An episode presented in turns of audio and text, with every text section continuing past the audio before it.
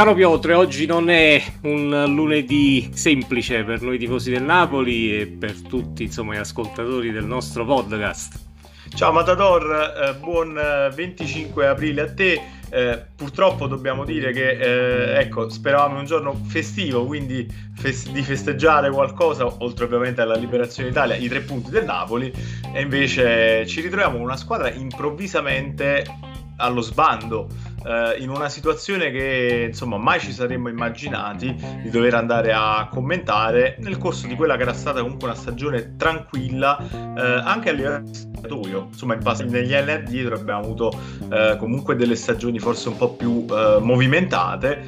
E quest'anno sembrava tranquilla invece sembra che stia scoppiando anche quest'anno un putiferio proprio a pochi metri dal traguardo di questa stagione sì, diciamo che quanto successo ieri al Castellani io a memoria non, non ricordo qualcosa del genere successo al Napoli, in particolar modo insomma al Napoli di De Laurentiis. È, inspiegabile, è, è difficile davvero credo anche commentare a livello tra virgolette tecnico quanto successo, perché una partita è vero condotta insomma non in maniera brillante. Dal Napoli che però all'ottantesimo minuto Piotr era avanti 2-0 in maniera anche tranquilla nel senso non aveva rischiato quasi nulla.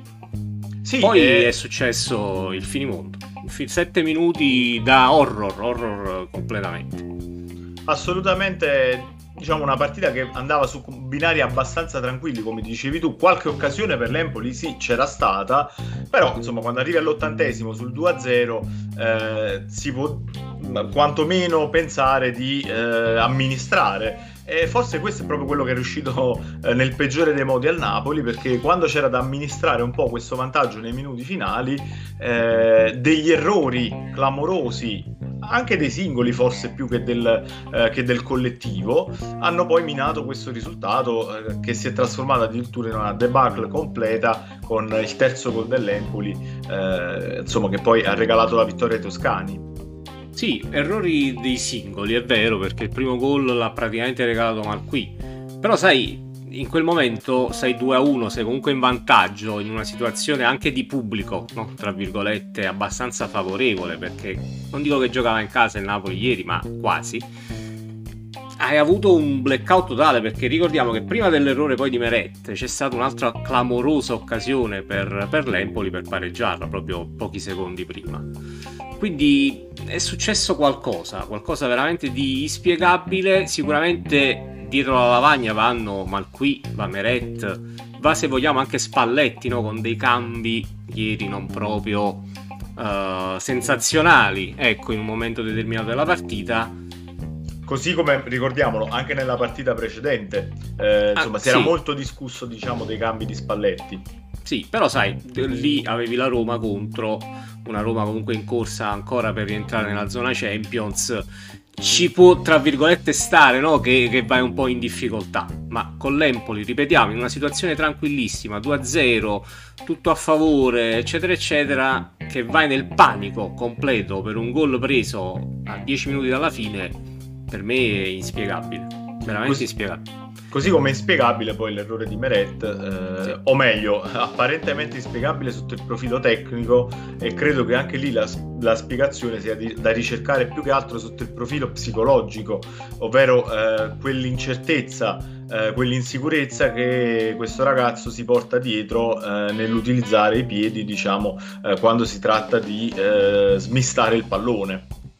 Sì, però io quello che insomma mi, mi chiedevo anche ieri, per, cioè, ok, non, non, sei bravissimo con i piedi, ma un rinvio normale penso lo, lo riesca a fare tranquillamente. Invece cioè, c'è stata una statistica, mi pare sono passati 5-6 secondi da che aveva il pallone tra i piedi al rinvio e si è fatto arrivare l'attaccante addosso. Cioè, io non, veramente razionalmente ho difficoltà, veramente faccio fatica a a commentare questo tipo di errori. Io, io, ti dico quella che è un po' la chiave di lettura di quella situazione, ovvero comunque di un ragazzo che sa di essere giudicato più per quello che combina con i piedi che probabilmente per quello che combina con le mani. Eh, sappiamo che il ruolo ormai è cambiato e che non è possibile diciamo, fare eh, il portiere ad altri livelli se eh, non riesci comunque a giocare anche con i piedi.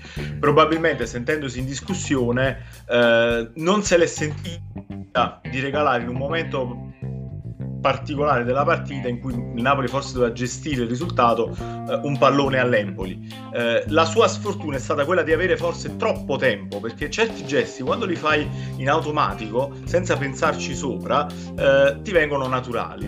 Nel momento in cui eh, devi pensare, eh, inizi a pensare sul fatto che puoi smistare questo pallone alla tua destra o alla tua sinistra, al compagno, piuttosto che metterlo in fallo laterale, a quel punto forse 4-5 secondi per, per, per, pensare diventano pochi.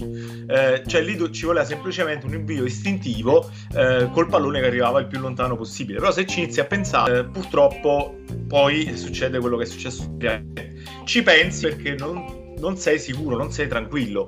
Eh, poi per carità, anche lui avrà le sue colpe, sicuramente è un errore che... Eh, voglio dire, non è, eh, non è, ammissibile a certi livelli, eh, soprattutto quando poi il Napoli, voglio dire, lotta per certi obiettivi e un errore così ti, ti, ti taglia definitivamente, diciamo, le gambe. Eh, però ecco, forse la spiegazione è da cercare più nella testa che nei piedi e nelle caratteristiche tecniche di questo calcio calciatore. Perché ripeto, come dici tu, poi tecnicamente buttare via un pallone eh, non è che ci voglia insomma eh, chissà quale no. eh, bravura. Ecco. Assolutamente, sì, probabilmente è così. Però anche lì, no? Eh, perché questo ragazzo ha così difficoltà a livello psicologico? Cioè, è vero che soffri, puoi soffrire questo, questo dualismo con, con Ospina però insomma, sei nel Napoli già da tre stagioni, comunque le tue partite le hai giocate, comunque sei in lotta per lo scudetto, tra virgolette, comunque per un piazzamento Champions. Perché psicologicamente sei così turbato e così fragile? Questo anche è da, è da un attimino analizzare e dovrebbe farlo secondo me la società non so se però lo farà o, com- o comunque diciamo ecco se poi decidi di puntare forte puoi metterlo anche in condizioni di essere tranquillo. Diciamo anche questo. Sì puoi decidere però... di non punt- dopo i vari errori puoi ecco. decidere di non puntarci però se decidi di puntarci lo devi mettere poi in condizioni di essere eh, tranquillo perché sappiamo che il suo punto debole non è eh, diciamo a livello tecnico ma è a livello mentale e questo credo che poi comunque è un discorso che si possa un po' allargare un po' a tanti altri calciatori della rosa del Napoli esatto. eh, perché altrimenti poi ehm, non si spiega diciamo, quello che è accaduto nella, nella, giornata di ieri, nel finale. Esatto, Beh, infatti è così, però se già due allenatori su due, cioè Gattuso prima e Spalletti poi, lo mettono in panchina, tra virgolette, credo che la società qualche domanda, per carità, ci vuoi puntare, ok, puntarci e ti imponi con l'allenatore che deve giocare. Però se già due allenatori ti dicono guarda, Meret non è il titolare, non può essere il titolare di questa squadra, e allora forse bisogna cambiare un attimino. Ma guarda, a volte sai, anche semplicemente un anno, una stagione in prestito eh, ti permette comunque di riacquisire quel minimo di tranquillità eh, per poi riproporti con una maturità diversa. Esatto. Ah, piuttosto che rimanere a fare eternamente il secondo eh, senza però poi avere crescita. Mai, la, mai crescita e mai la tranquillità di acquisire eh, quella sicurezza tra i pali e soprattutto con i piedi. Esatto, poi diciamo a chiusura di questa giornata disastrosa, caro Piotr, c'è stato anche il dopo. Il dopo partita, come se non bastasse, diciamo, ci ha messo molto del suo anche la società e l'allenatore, con delle dichiarazioni che a molti non sono piaciute, me in primis dopo partita, e poi la società con questi tre comunicati, tre comunicati per cercare di spiegare se la squadra va in ritiro, perché va in ritiro, poi fa una seduta psicologica, insomma, veramente c'è, c'era quasi da rimpiangere il silenzio stampa della passata stagione, perché se poi bisogna sì. parlare in questi termini, allora poi forse è meglio un silenzio stampa, diciamo, eh, che, che, comunque dia poi la possibilità di lavorare in maniera tranquilla. Eh, insomma, si è passati da, un, da una sorta di ritiro, eh, diciamo, permanente a sì. poi un... oggi si cercava di spiegare la modalità con cui questo eh, ritiro doveva avvenire, ma poi si è capito che non sarà un ritiro, semplicemente sarà la, la, le sedute normali di allenamento in più dei momenti di scambio e condivisione, diciamo, per ritrovare questa armonia nello spogliatoio. Esatto. Co- cosa anche giusta, però voglio dire, perché comunicarlo ah, a noi, tra virgolette. Certo. Poi una cosa era il ritiro punitivo, poi la correzione, no, è un ritiro stabilito da Spalletti e condiviso dalla società. Cioè, ma ragazzi, Ma è, è, una società, insomma, seria questa, deve essere una società seria il Napoli. Non può cadere no. in questi errori comunicativi lo è sicuramente sotto il profilo amministrativo, lo è un po' meno eh, sotto questo profilo di gestione eh, quando ci sono queste te- tensioni nei momenti difficili. Esatto. E, e, invece è in questo momento che ci sarebbe bisogno di fare eh, tutti quadrato, chiarezza e eh, ritrovare il prima possibile una tranquillità eh, per remare eh, fino in fondo a questa stagione e raggiungere esatto. l'ultimo eh, vero, che poi era il vero grande obiettivo di questa stagione, che è la qualificazione Champions, che per fortuna la classifica eh, sembra dire che non è ancora compromesso, ma eh, bisogna tornare a far punti.